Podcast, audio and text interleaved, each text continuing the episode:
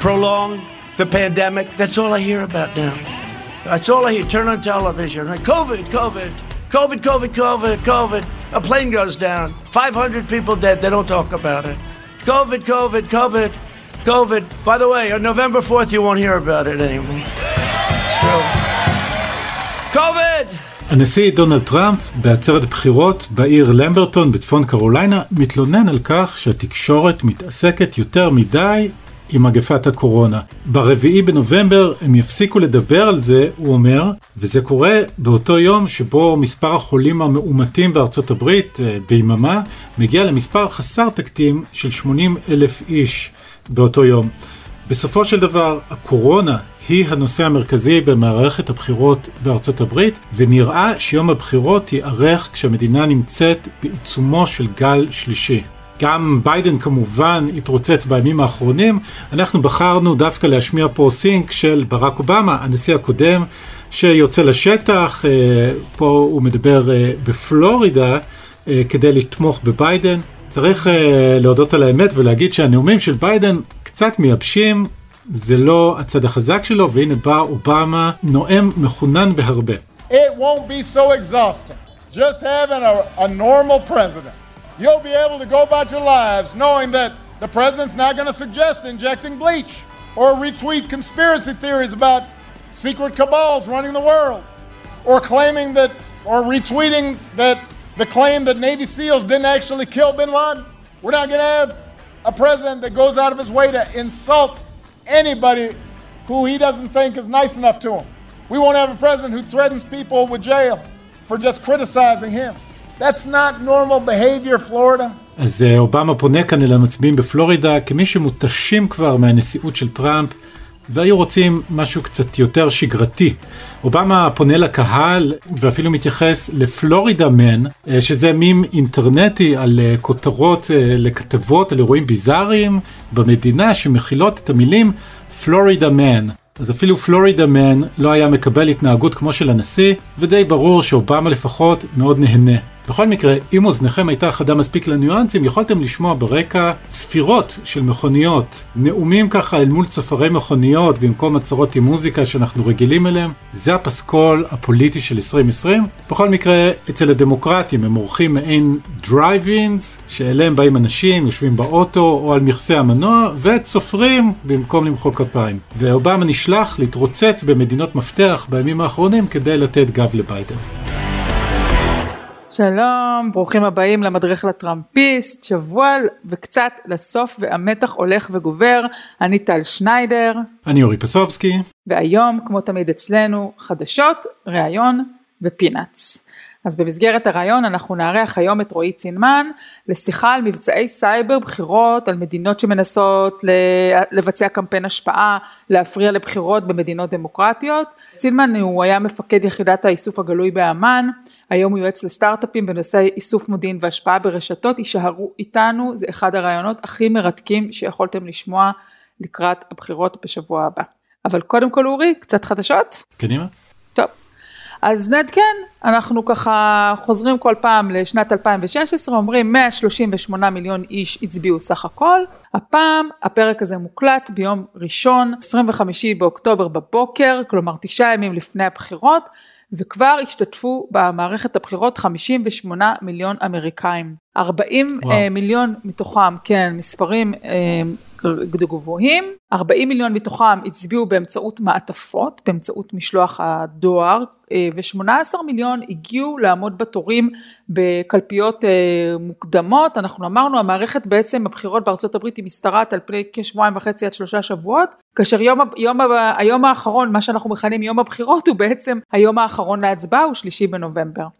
אבל אם אתה מסתכל על החלוקה הזאת של כמות המצביעים, אה, רק על אלה שהצביעו עד עכשיו, זאת אומרת אותם 58 מיליון, אז אנחנו רואים 70 אחוז בערך מעטפות, 30 אחוז הולכים לעמוד בתורים, רוצים לראות את היד שלה, רוצים להחזיק ביד ולהכניס לתוך הקלפי את הפתק, ואני חייבת להגיד לך אורי, אני חושבת, אני למדתי לפני הרבה שנים קצת מדע המדינה והתנהגות פוליטית, אני חושבת שחוקרי מדע המדינה אה, יכתבו בשנת 2020 מעין אה, פרק חדש על התנהגות בוחרים, כמובן הכל בגלל המגפה העולמית, הפנדמיה, אז האופן שבו אנשים אה, בוחרים לבצע את ההליך הזה, את המעשה הדמוקרטי הזה, מאוד שונה ממה שאנחנו מכירים בהיסטוריה של מדינות אה, דמוקרטיות.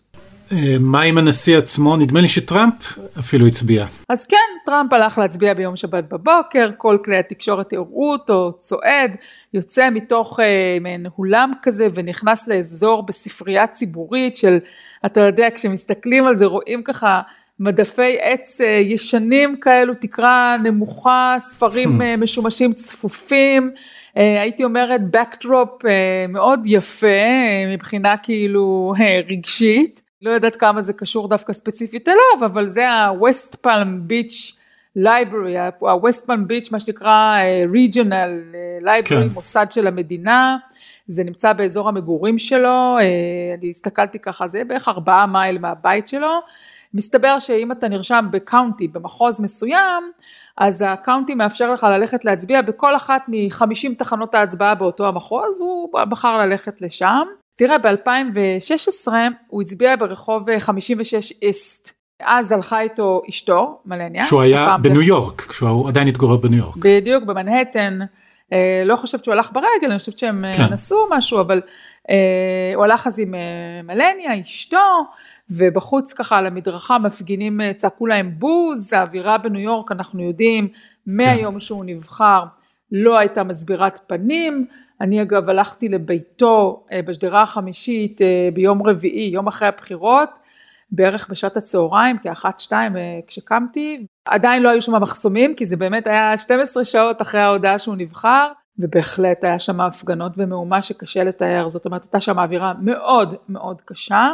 ב-2018 אני חושבת שהוא עדיין הצביע במעטפות בניו יורק, אבל במעטפות, אה, לא הלך פיזית לקלפי, והתלונן כל השנים על כך שניו יורק היא כבר לא איתו, ולקראת הבחירות של 2020 הם העבירו את הכתובת הרשמית שלהם למר הלאגו, שזה נמצא באמת בווסט פלם ביץ' בפלורידה, באזור מאוד יפה של המדינה, וב-2020 כשיש פריימרי זה גם כן מנוהל על ידי זה מנוהל, מנוהל רשמית, למרות שזה מפלגתי זה עדיין מנוהל רשמית על ידי המנהל של המדינה, אז uh, הם הצביעו באמצעות אבסנטי בעלות, זאת אומרת בלי להיות פיזית במקום שבו מצביעים, אז מה שאנחנו יכולים להגיד זה שלפחות לגבי דונלד טראמפ אנחנו יודעים שהוא יש לו, הוא מגוון מאוד את, uh, את אופני ההצבעה שלו, את ההתנהגות הפוליטית, פעם כך, הוא משתמש בכל בכל הכלים וכל החוקים שעומדים לרשותו כדי להצביע בכל פעם בצורה אחרת, זה מעניין. לא דבק באיזה מסורת, אתה יודע, כי יש אנשים שהם חייבים ללכת פיזית ולראות את הנייר, והוא אנחנו רואים גיוון, זאת על אף ההטפה שלו, אני אומרת שהוא כאילו מטיף נגד ההצבעה באמצעות דואר, מאוד ניסה לפגוע בשיטה. כן. אורי, אז מה עוד היה לנו השבוע? ביום חמישי שעבר נערך כמובן העימות הנשיאותי, שהיה הרבה יותר מנומס ורגוע מהעימות הראשון והסוער. חשוב להגיד, בגלל שביידן מוביל לפחות בסקרים, אז עימות שהוא לא דרמה גדולה די משרת אותו, כי המצב אה, ממשיך כמו שהוא. בכל זאת, הייתה שם כן אמירה שאולי יכולה להיות בעייתית מבחינת ביידן. הוא דיבר על כך שתעשיית הנפט היא תעשייה מזהמת, והוא היה רוצה לעבור לאנרגיה ירוקה. לכאורה אמירה שהיא מובנת מאליה במציאות של אה, שינוי אקלים ב-2020, אבל בכל זאת צריך להבין שתעשיית הנפט, תעשיית האנרגיה, זה מחזה All American מה שנקרא, גם בערים במידווסט, בפנסילבניה, אוהיו, אפשר לראות שם את הערובה מעלת העשן על גדות הנהר, ובנוסף, בהרבה מהמדינות האלה מפיקים בימינו נפט אה, באמצעות מה שנקרא פרקינג, פצלי נפט, ואם אתה מנסה אה, להוציא את התעשייה הזאת מפעולה, איפה יעבדו התושבים? טראמפ קפץ על האמירה הזאת של ביידן כמשהו שיכול אולי להניע מתלבטים אה, באזורים האלה. ביידן אחר כך ניסה לתקן, אמר לא התכוונתי לצאת מתעשיית הנפט, אלא התכוונתי לטפל בסובסידיות הפדרליות לתעשיות מזהמות, קצת אה, לקחת צעד אחורה. לקח צעד אחורה, ניסה לתקן, וצריך להגיד שהאמירה הזאת של ביידן יכולה גם לפגוע בו בטקסס. הוא לא צפוי לנצח במדינה האדומה לרוב, אבל במפלגה הדמוקרטית, כמו אני חושבת כל כמה זמן, יש להם תחושה שטקסס אה, סוגרת אה, פערים, בגלל שינויים דמוגרפיים בעיקר שמתרחשים כן. במדינה הזאת, ויכול להיות שעם השנים היא באמת תשתנה, כשיבוא לה המועמד המתאים, אבל צריך להגיד בטקסס אה, תעשייה מסיבית שמושתתת על אנרגיות ישנות, אה, נפט, דלק וזה שם, אם היה מישהו שעוד קצת התלבט, יכול אולי לקחת אותו לכיוון של טראמפ, או לכל הפחות לא ללכת להצביע לביידן. כן, למרות שאת יודעת משהו, לפחות ממה שאני הצלחתי לראות, דווקא בתעשיית הנפט לא הייתה אחר כך איזו אמירה נחרצת נגד ביידן, לפחות אני לא ראיתי. אולי, את יודעת, כי הם עושים את החישוב שלהם וצריכים להתכונן לתרחיש שביידן ינצח, אבל יכול להיות שהם גם uh, מודעים לכך שמה שהוא מדבר עליו הולך לקרות ממילא, כלומר ברור גם לתעשיית הנפט. שהמעבר לאנרגיה ירוקה פשוט הולך לקרות וחייב לקרות, כמובן שהם גם בעצמם עושים השקעות ענק אה, בתחום הזה, בלי שאיזשהו מועמד אה, יגיד להם. בכל מקרה, אולי נחזור אה, לעוד מילה על הקורונה. כן, מה קורה בקורונה?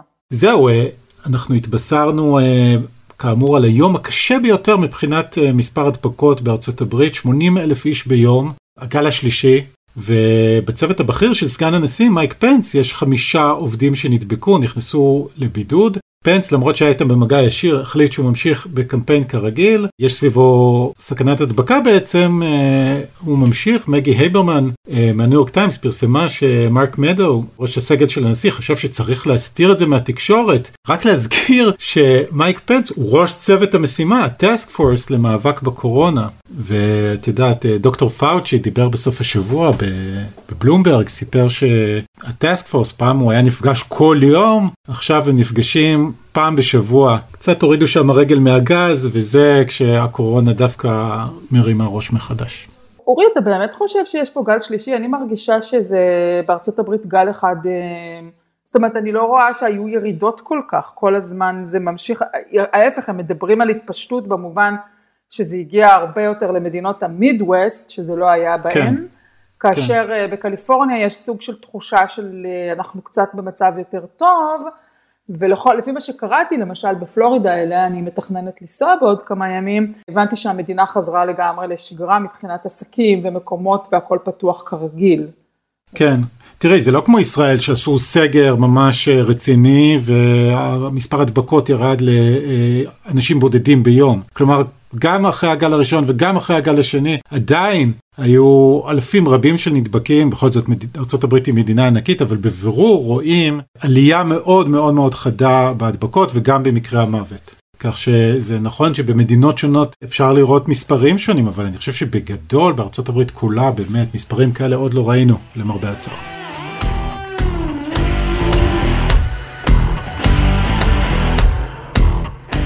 נעבור עכשיו לראיון עם רועי צינמן, לשעבר מפקד יחידת האיסוף הגלוי באמ"ן, והיום יועץ לסטארט-אפים בנושא איסוף מודיעין והשפעה ברשתות. שלום רועי, תודה שאתה מצטרף. היי, היי טל, היי.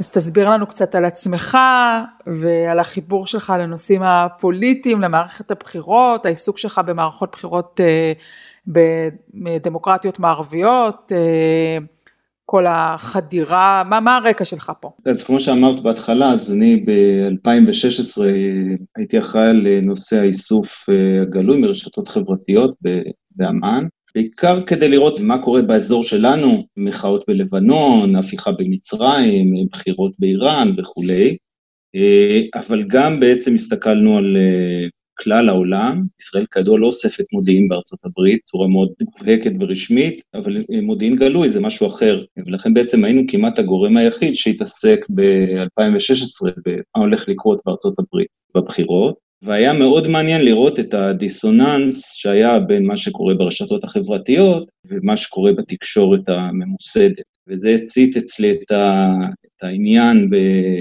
בכל הנושא של השפעה ברשתות חברתיות, מבצעי השפעה, וכמובן זה התחבר גם לכל פעילות הסייבר הרוסית, שגם עליה הסתכלנו מכיוון הדיווחים הגלויים שהיו עליה, מאז סיימתי את השירות, זה בעצם היה התפקיד האחרון שלי בצה"ל, אז אני גם חוקר וגם עוסק בנושא בפועל, ובאמת עוקב אחרי כל ההתפתחויות וכל מה שקורה בתחום מבצעי ההשפעה, בדגש על רוסים, אבל לא רק.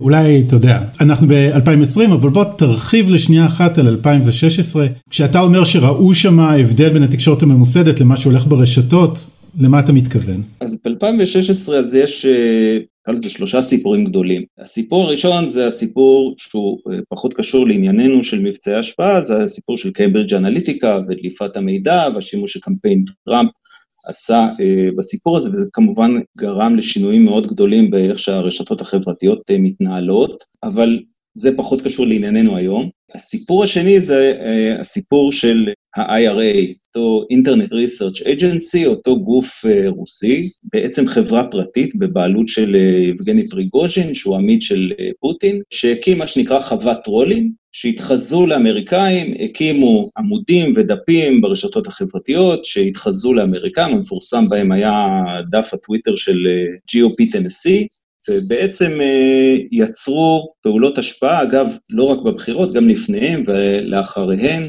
ובעצם אה, המטרה העיקרית שלהם הייתה להגדיל מתחים בחברה האמריקאית, וכן אה, להשחיר את הילרי קלינטון, לעודד הצבעה למועמדים יותר אנטי-ממסדיים, כמו טראמפ וברני סנדרס במידה מסוימת גם כן, והם עשו פעילות, מה שנקרא בשפה המקצועית astroturfing, זאת אומרת, פעילות שבאה כביכול מהשטח, כביכול אה, אמריקאים אותנטיים, ג'ו מוויסקונסין, שעכשיו מאוד כועס על הילרי קלינטון, וזאת פעילות שעד היום היא הייתה בהיקף יחסית נרחב, בחלק מהמקומות הצליחה יותר, בחלק מהמקומות פחות.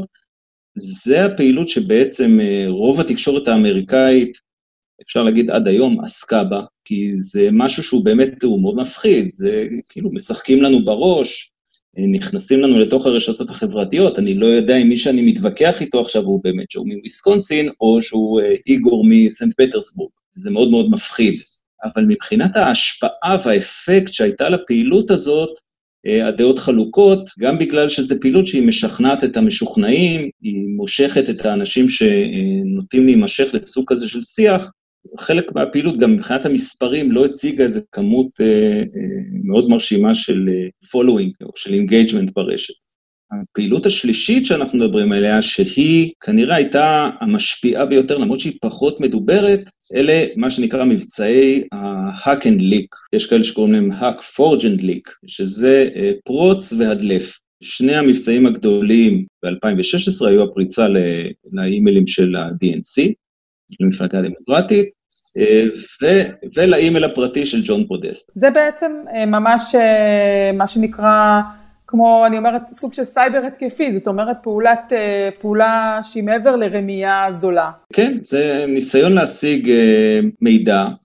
בעצם מה הרציונל של המבצעים מהסוג הזה? כי למעשה שירותי המודיעין הרוסים מקיימים מבצעים כאלה מאז שנות המלחמה הקרה. לפחות מאז שנות ה-50, אולי אפילו לפני זה, כשהרעיון הוא לקחת מידע אותנטי שהושג באמצעים מודיעיניים, אז פעם זה היה באמצעות סוכנים, בימינו זה באמצעות תקיפות סייבר, ובעצם להלביש על המידע הזה, האותנטי, איזשהו סיפור. זאת אומרת, רוב המידע הוא באמת, נוטים להאמין לו, כי באמת יש שם דברים אמיתיים ודברים שאפילו למותקף כן. לא נוח להכחיש אותם.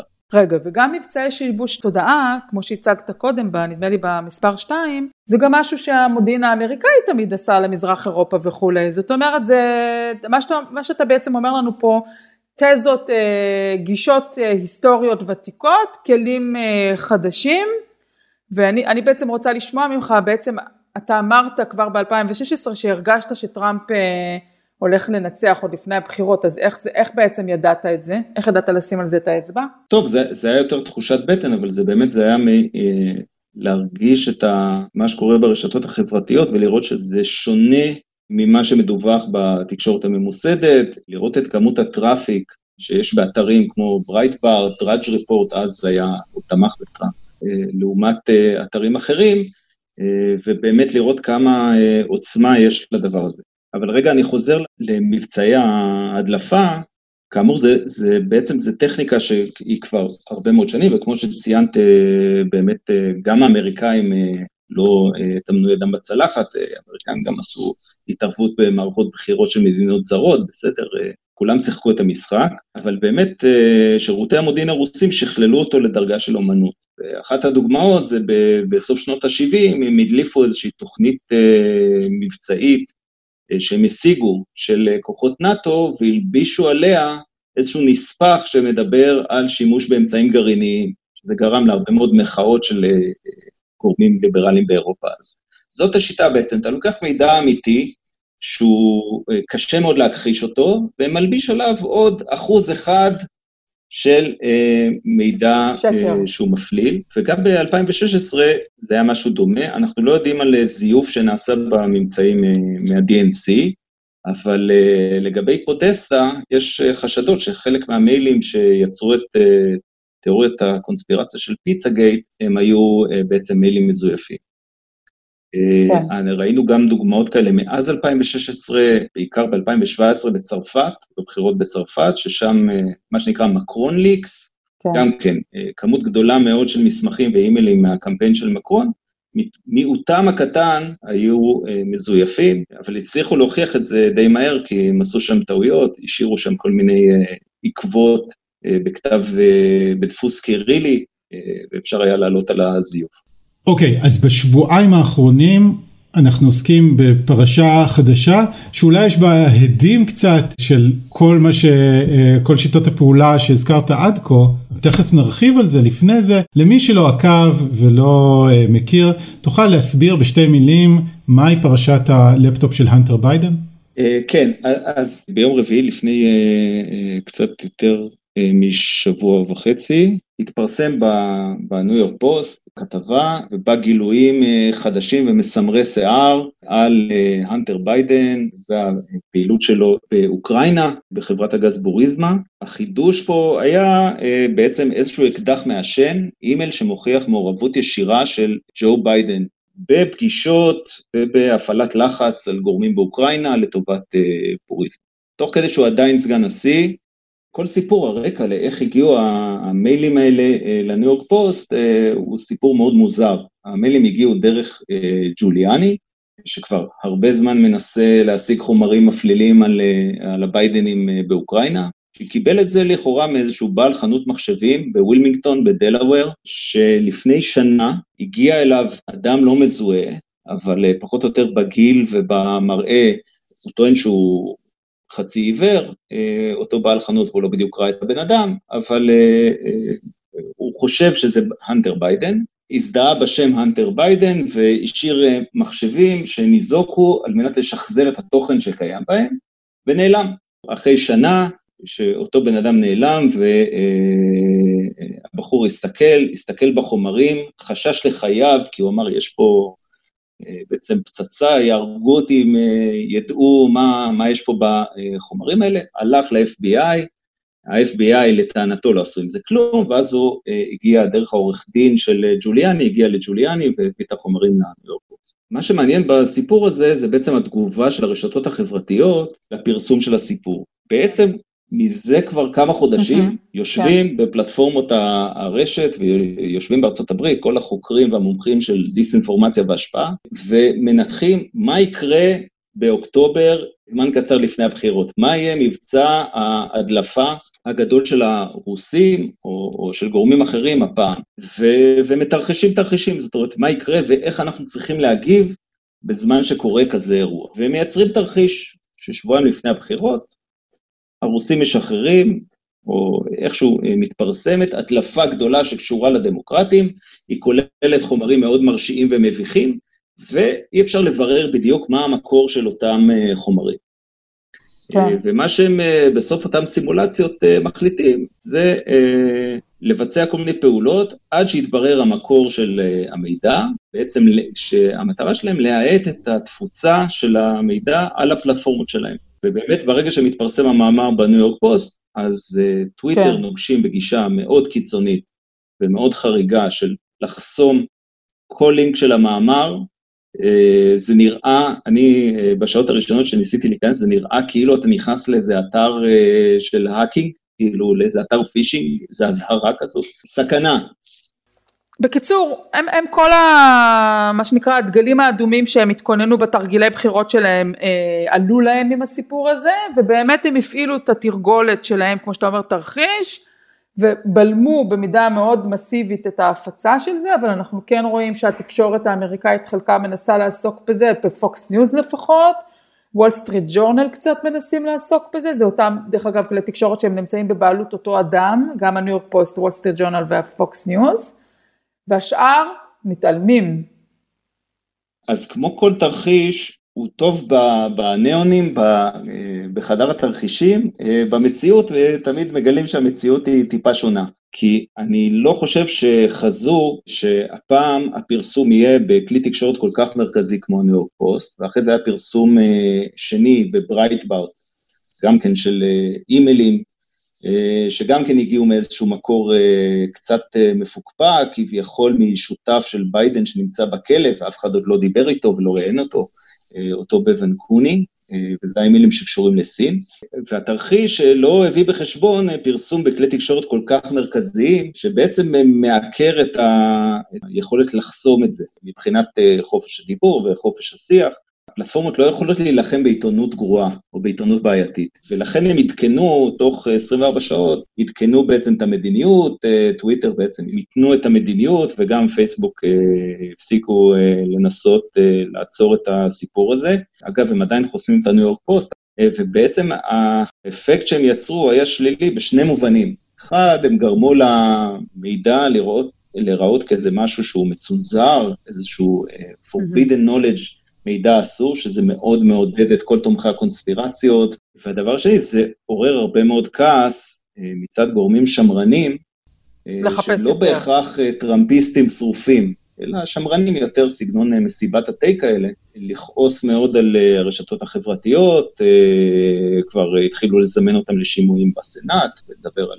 אז המיינסטרים מידיה, האויב המוכר והאהוב, שזה כאילו... אז היום הם, הם נוספו למיינסטרים מידיה, זאת אומרת, אם, אם ב-2016 זה היה המיינסטרים מידיה, היו האויב, אז פה גם ה-big tech, נוספו בעצם לרשימת האויבים. בוא נתעכב שנייה על הסיפור עצמו. כלומר, אז לכאורה נכנס אנטר ביידן, באותה תקופה הוא היה מכור לסמים, לחנות של בעל מחשבים, חצי עיוור, שלא מסוגל לזהות אותו, נותן לו לפטופ עם תמונות אינטימיות שלו ועם אימיילים מפלילים על אבא שלו.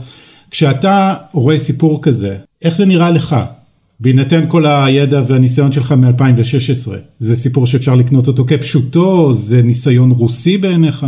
יש פה כמה דברים שהם, בוא נגיד, לא סתם התגובה של הרשתות החברתיות הייתה כל כך מהירה ונחרצת. יש פה כמה דגלים אדומים מאוד uh, מעניינים, אבל צריך להגיד בהתחלה שאין פה הוכחה, אין פה עדיין אקדח מעשן לזה שהרוסים פרצו לביידן והביאו את החומרים. אבל יש פה כמה סימנים. קודם כל, הסיפור עצמו של הלפטופ, אנחנו יודעים בוודאות שהייתה פריצה בתחילת השנה לבוריזמה. כן. זה משהו שכבר בוריזמה הודיעו שפרצו אליהם למחשבים. תראו, חלק מהחומרים האלה הם נראים כמו תוצרים של פריצת סייבר. זאת אומרת, יש שם הודעות iMessage. בדרך כלל אנשים לא שומרים את ה-SMSים שלהם על המחשב. כן. יש שם uh, צילומים שנראים uh, כמו צילומים ממצלמת הסלפי, וגם לא מצבים שבן אדם היה מצלם את עצמו בצורה יזומה. אוקיי? אז יש פה כל מיני תוצרים. אז מה זה אומר? תסביר, תסביר רגע מה זה אומר. זה, זה אומר שיכול להיות שמישהו פרץ למצלמת הנייד וצילם. צילם אותו, אוקיי. מישהו כן. צילם במצלמת הנייד של הנטר ביידן במצב מביך והשתמש בזה? זה מה שאתה אומר? יש סיכוי לא קטן שחלק מהחומרים הם פריצה בעצם למכשיר הנייד של ביידן, כי אנחנו רואים הודעות iMessage, אנחנו רואים תמונות שנראות כאילו הם צילמו ממצלמת הסלפי, ואנחנו רואים אימיילים, שאימיילים יכולים להיות בכל מקום, גם במכשיר הנייד וגם בענן. איזה חברת תוכנה הייתה יכולה בתיאוריה לפרוץ לנייד של הנטר ביידן ולגרום להשיג את הצילומים האלו? אז קודם כל, קודם כל זה יכולת שהיא בדרך כלל נמצאת בידי מדינות. זאת אומרת, בידי גורמי סייבר מדינתיים, וקבוצת התקיפה, ש... שאגב יצא, יצאו כמה פרסומים על מעלליה, הקבוצה שנקראת Sandworm, בעבר נקרא Fancy Bear, APT 28, יש לה כל מיני שמות, שהיא אותה יחידה ב-GRU, במודיעין הצבאי הרוסי שאחראית על מבצעי הסייבר, יש לה יכולות כאלה. יש לה יכולות להגיע לאימיילים ולהגיע למחשבים ניידים. כן, יש גם חברות פרטיות עם היכולות האלה, אבל תנ... לא הייתי תנקוב בשמותיהן בבקשה. יש, לא הייתי נחפז למסקנה שהן מעורבות פה, ואגב, היו נגדם האשמות שווא גם בעבר, אבל אני, לא רוצה להיכנס לסיפור הזה. זה עוד, וזה עוד איזשהו דגל אדום. בסדר? או יכולות ש, ש, אה, ש, שקיימות בחברות פרטיות, אבל שהן נמכרות רק למדינות. רק להתעכב על הנקודה הזאת, אז בעצם אה, למאזיננו שחוששים שהם פעם צילמו בעצמם איזה תמונה שמישהו יכול לפרוץ להם לטלפון, לחשבון שלהם ולהוריד את התמונה הזאת, אז אתה אומר... שיחששו. אם הסתבכתם עם גוף מודיעין מדינתי, אפשר להיכנס לכם למצלמה של הטלפון, לצלם אתכם ולהוריד את התמונה. אה, כן, כן, וזה לא משהו שהוא, זה משהו שפורסם בה. אה, מידע שימושי למאזיננו. ולמאזיננו אני גם אגיד שיש כנראה חברות מסוימות שיודעות לתת את השירותים האלו לגורמי ביון מדינתיים, ואנחנו כרגע משום מה לא יודעים להגיד בדיוק מי עושה את זה ומה עושה את זה, אבל יש לנו הרבה חשדות בנושא. בכל אופן, אז זה דגל אדום אה, שני, ועוד משהו נחמד שהתפרסם בסוף השבוע האחרון, אחד מצילומי המסך שהגיעו לפוקס ניוז של ההודעות של הנטר אה, ביידן, זה צילום מסך של, של אייפון שנלקח על ידי איזשהו מכשיר בלאקברי, כנראה הוא עבר על ידי אה, ג'וליאני לפוקס ניוז, ומכשיר האייפון נראה שם שהוא מחובר לרשת רוסית. אבל פה מה שמפריע לי זה שאתה מציג תחכום נורא נורא גדול בצד של ה-GRU ובצד של המבצע, ואז מישהו משאיר אה, כזו, כזה סימן שהוא כמו, אתה יודע, הגשש בלש מוצא את זה בשנייה, אז אתה אומרת, סליחה, אני פשוט, אה, יש כאן דיסוננס כזה, לא? אז במבצעים מהסוג הזה, קודם כל ראינו בעבר, זה גם ב-2016, מהר מאוד, אגב, הרבה יותר מהפעם, מהר מאוד אה, הבינו שזה הרוסים, הם גם ניסו להסוות או להרחיק את עצמם מההדלפה, הם הדליפו דרך ויקיליקס, ודרך איזשהו האקר דמיוני שקראו לו גוסיפר 2.0, שפתח חשבון בטוויטר ושם שם את החומרים מההדלפה, ומהר מאוד הצליחו לעלות באמצעות כל מיני bread uh, crumbs, פירורי לחם סייבריים שהם השאירו על כך שמדובר ברוסים. גם באירוע שהיה למשל בש... בשבוע האחרון עם האיראנים, כן. ששלחו אימיילים למצביעים בפלורידה, אז גם שם בסוף הם עשו טעות קטנה בווידאו שהם שחררו, שכחו למחוק שם איזושהי כתובת IP של איזשהו שירות אה, פרוקסי, שהשירות הזה, הלכו ישר אליו וגילו שהתחברו אליו מאיראן. וככה, תוך יום, שזה מהירות שיא מבחינת ה-FBI, קישרו את הפעילות הזאת לאיראן. אז אה, טעויות כאלה נעשות, וצריך להגיד, גם אה, אם נעשתה הטעות הזאת, עדיין אין פה איזושהי הוכחה חד משמעית שבאמת מדובר פה על מבצע אה, פריצה של הרוסים אה, שהשיג את החומרים.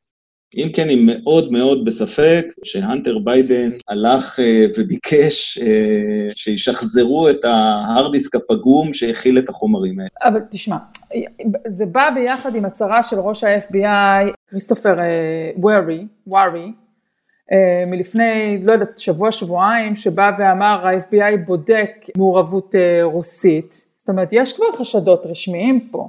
הם בודקים גם את הנושא האיראני, אבל הם גם בודקים את הנושא הרוסי. יש חשדות, יש, יש מהצד השני, יש אמירה של ג'ון רדקליף, שהוא מינוי פוליטי, אבל הוא כן אמר, אה, אין שום עדויות לזה שיש פה כן. פעילות אה, דיסאינפורמציה רוסית. אה, וצריך להגיד, גם אם החומרים הושגו במקור על ידי הרוסים, יש פה בסוף הרבה שחקנים אמריקאים שמעורבים בתהליך ההפצה. בשרשרת יש הרבה מאוד שחקנים האמריקאים, אותו בעל חנות וג'וליאני ועורך דין של ג'וליאני וכל גופי התקשורת שטיפלו בזה. זה לא 2016 שמישהו זרק את החומרים לאיזשהו לינק באינטרנט. כן. ואחרי זה כל אחד עשה עם זה מה שהוא רוצה. המעורבות הזאת של ג'וליאני זה הבדל משמעותי, נכון? כי פה יש מישהו אמריקאי שהולך ונותן לניו יורק פוסט ויש גם גורמים בתוך הניו יורק פוסט אה, שדוחפים את פרסום המסמכים האלה, אה, זה הבדל מהותי סך הכל. זה הבדל מהותי ובאמת אנחנו עוד לא יודעים מספיק בשביל להגיד מה בסוף יצא מהסיפור. אה, אני בטוח שיתבררו עוד פרטים נוספים, כי יש פה באמת רב הנסתר על הגלוי, אף אחד עוד לא ראה את הלפטופ, אה, ואף אחד לא ראה את החומרים. המקוריים, הניו יורק פוסט וברייטפארט יושבים עליהם, ועוד לא פורסם אה, בצורה שהיא שקופה לחוקרים, אבל זה יכול ללכת לשני כיוונים. אחד זה שבכלל זה לא הרוסים. זאת אומרת, אה, ג'וליאני השיג איכשהו את החומרים מאיזשהו האקר או איזשהו גורם, או שבאמת סיפור החנות, למרות שאני מתקשה להאמין, ופרסם אותם, תכננו קמפיין של October surprise, שבועיים לפני הבחירות, ושחררו את זה בכל אמצעים שיכלו. הכיוון השני שזה יכול ללכת אליו, שאם באמת החומרים במקור הושגו על ידי הרוסים, אז בניגוד ל-2016, יש פה מה שנקרא collusion. זאת אומרת, יש פה באמת שיתוף פעולה, במודע או לא במודע, קשה להגיד לא במודע אחרי 2016, של קמפיין טראמפ עם מבצע השפעה רוסי. לא, אבל זה אם אתה מכריע ש... שרודי ג'וליאני הוא... אם החומרים לא. הושגו כתוצאה מפריצה לא, רוסית. אם רודי ג'וליאני הוא חלק מהקמפיין, לא, בטוח- הוא לא מוגדר חלק מהקמפיין, הוא כבר לא ה... הוא לא היועץ שלו יותר, הוא לא עובד איתו, זאת אומרת, גם טראמפ יכול לבוא ולהגיד, סליחה, אין collusion, רודי ג'וליאני לא הועסק על ידי, וזה מה שהוא עשה, הדברים שהוא עשה זה על דעת עצמו. כן, אז לפחות אה, ג'וליאני פה אה, נמצא על המוקד. תגיד, יש לי לא אם טראמפ שאלה עצמו. נוספת, אתה חושב שביידן עשה ועושה טעות שהוא לא נתן הסבר קצת יותר מפורט? הקמפיין של ביידן אמר, הפגישה שכביכול מנסים לתאם אותה באותו המייל, לא הייתה כזאת פגישה מעולם. זאת אומרת, כאילו אפשר להבין מזה, אולי מישהו כן ניסה לתאם ופשוט לא הצלחתם כי לוז. הוא לא הסביר בעצם, אה, הוא כן, הוא כן כל הזמן אומר, לא עזרתי לבן שלי בתור סגן נשיא ארה"ב בשום דבר, זה גם תשובה, אבל יש כל הזמן אה, תחושה שהם, למה הם לא מסבירים בעצם מה הולך פה? זו שאלה מצוינת, ויש באמת מאמר ב...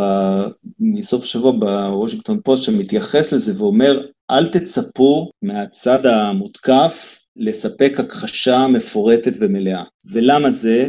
כי קודם כל צריך להגיד, גם אם זה מבצע השפעה אה, רוסי, נניח, כנראה בסביבות 95-99 אחוז מהחומרים הם אותנטיים. זאת אומרת, אה, ככה מבצע כזה עובד, אתה לוקח חומרים שהם ב-99 אחוז אותנטיים, אולי אפילו כולם אותנטיים וחומרי השחרה, מה שנקרא, ומוסיף עליהם את הקמצוץ של האקדח המעשן. אה, ולפעמים אפילו לא צריך להוסיף, וגם אף פעם אתה לא יודע בדיוק מה יש לצד השני. זאת אומרת, אולי תכחיש, ואז אה, יזייפו איזשהו אימייל שסותר בדיוק את מה שאתה מכחיש, אתה נכנס פה ללופ שאי אפשר לצאת ממנו. ואנחנו רואים עכשיו, אה, גם כן, בימים האחרונים התפרסם עוד אימייל ועוד אימייל, ועכשיו התפרסם עוד, מי, עוד אה, אה, אימייל של אה, פוז'רסקי הזה, מ, אה, אה, שמדבר על אה, ממש, אה, שמצפים ללחץ ישיר של ביידן על נושאי משרות באוקראינה. זאת אומרת, כל הכחשה כזאת היא, היא מכניסה אותך למעגל, ואני יכול להבין למה אה, לא נכ... קמפיין ביידן לא רוצה להיכנס ללופ הזה. אה, מצד שני, גם ל- למה שנקרא stonewalling, שזה מה שקורה ברוב התקשורת הליברלית, ומה שהקמפיין עושה, יש לו את החסרונות שלו. כן, כי זה מה שהזכרת, שזה יוצר אה, תחושה שיש פה איזשהו אה, אה, ידע אסור שמונעים ממך, ואז אתה הולך לחפש אותו ומשתכנע ש... זהו, אז אה, לסיום, פה באמת אה, יש את שאלת השאלות, על מי זה משפיע, כי אתה יודע, לכאורה הסיפור הזה הוא הדבר הכי לא מפתיע בעולם.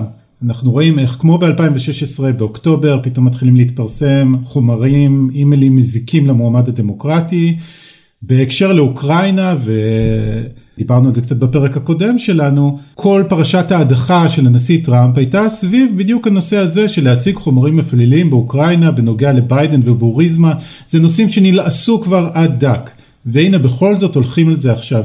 אז השאלה היא להערכתך איזה יכולת יש פה להשפיע על הבחירות, האם זה ישנה משהו? אז אני אגיד קודם כל אה, בצניעות, אני איש מודיעין וטכנולוגיה, ו- ואני חושב שגם למומחים פוליטיים קשה מאוד אה, להעריך את ההשפעה האמיתית של הדברים האלה. אבל כן. כן. מה שאנחנו רואים, בוא נגיד, מבחינה עובדתית, אה, שהסיפור הזה אה, מאומץ אה, על ידי חלקים נרחבים, בוא נגיד, בתקשורת השמרנית, חלקים נרחבים שחלקם לא בהכרח אה, טראמפיסטים אה, מובהקים, בסדר, בן שפירו.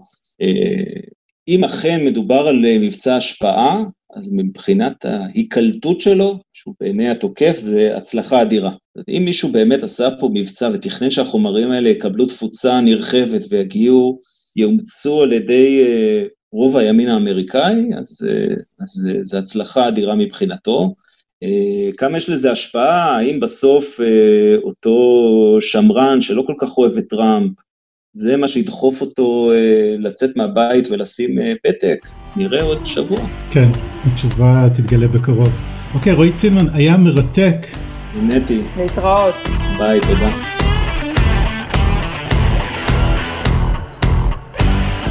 טוב, הגענו לפינאץ, אה, הפרק אה, החותם את הפודקאסט. אה, מה, מה, מי מתחיל? אורי, אתה? אני? איפה אנחנו?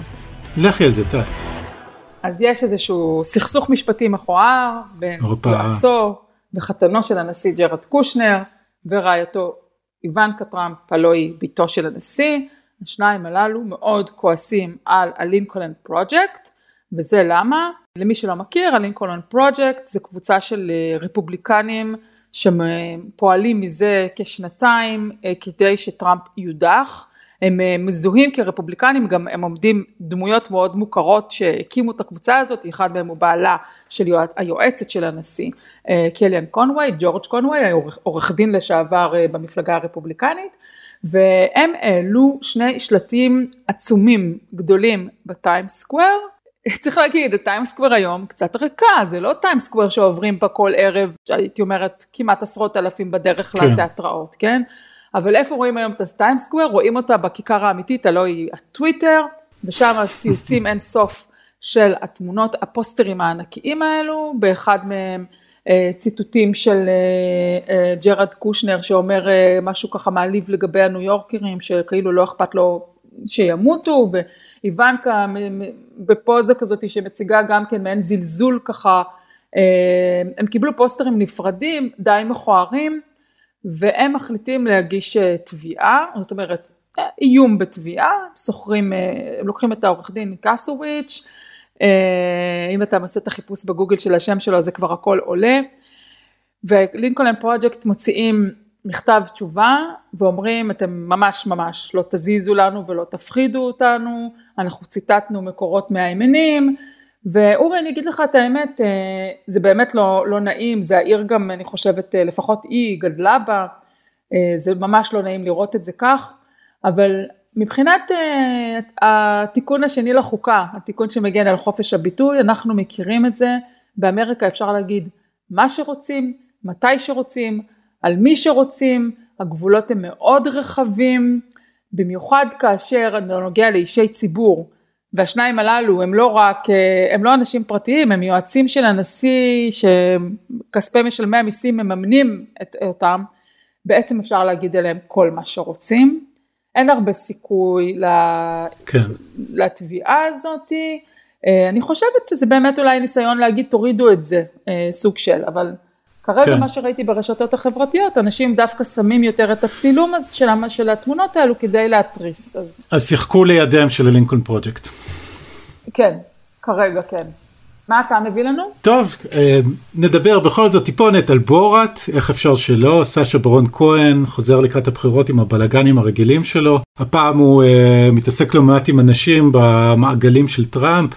על הקטע עם רודי ג'וליאני כבר דיברנו, כבר דובר רבות, לא, לא, לא ניכנס לזה, אבל יש עוד קטע עם מי שמשחקת את הבת שלו uh, בסרט, uh, השחקנית uh, מריה בקלובה, שהצליחה להיכנס לבית הלבן. אה, מסתבר, זה קטע שכנראה לא ייכנס לסרט עצמו, אבל אה, היא נכנסה לבית הלבן, התראיינה שמה אצל כתב של אה, OANN, אחת הרשתות החביבות על טראמפ, רשת עם עמדות מאוד ימניות, לא בוחלת בדברים שהם קונספירטיביים למדי, את יודעת. קליפורניה עומד להיות חוק שיאסור קריאה בתנ"ך, אוהבים את ג'ורג' סורוס ועוד. בימי טראמפ גוף התקשורת הזה אה, מקבל עמדת שידור בבית הלבן. אה, והשחקנית מריה בקלובה איכשהו נכנסה לבית הלבן, לא ברור אם הוזמנה על ידם או לא. בכל מקרה היא הייתה שם כנראה יומיים אחרייך טל. יומיים אחרי שחתמו שם על הסכמי אברהם בדיוק, אה, עם ראש כן. הממשלה נתניהו. באמת, אני פשוט עברתי את הכניסה, זה מאוד קשה להיכנס שם, אבל יש שם עמדות כאלו קבועות שנמצאות שם בדשא בחוץ בחלק הקדמי, ואני מבינה שהיא נכנסת לשם, והם מספרים בעצם בדיעבד, בלי בדיוק, היא נכנסת בהזמנת אותה הרשת, שים לב אורי, בלי בדיקה ביטחונית ובלי בדיקת קורונה. כן. טוב, הם כבר, אה, כבר אין טעם לבדוק, לעשות בדיקות קורונה בבית הלבן כנראה.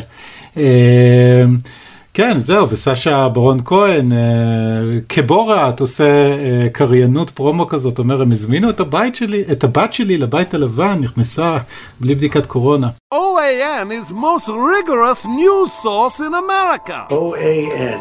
Yes, sir. major left-wing news media are consistently siding with Latin gangs and cartels. We found multiple crimes in Ukraine the Bidens have committed. Do you consider the term Chinese food racist? I know this because they take my daughter into the White House. No need for security checks or COVID tests. They boring. You take care of yourselves. Thank you very much. I'm a little bit nervous, but I'm really excited to meet you. Thank you very much. Appreciate it. Good to meet you. Why is all of the fake journalists for the left and none on the right? Please make watching Borat subsequent movie films for more penetrations of Trump regime. Dziękuję. טוב, אורי, מתי הסרט הזה יוצא כבר? נדמה לי, אם אני לא טועה, יצא בסוף שבוע, אבל רק באמזון פריים.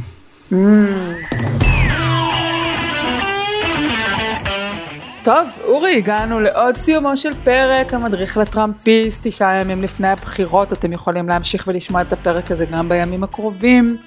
אנחנו נמצאים בקבוצת הפייסבוק, המדריך לטראמפיסט, אנחנו נמצאים בטוויטר, באתר גלובס, עדיין אפשר להירשם כ subscribe ולהאזין לפרקים לאחור, וכמובן לבוא לקבוצה שלנו, נעלה שם תכנים ביום הבחירות וגם לאחריו עד שנדע את התוצאות. תודה לכל המאזינים, תודה לעורך הפודקאסטים, רון טוביה. אני טל שניידר, אני אורי פסובסקי. להתראות.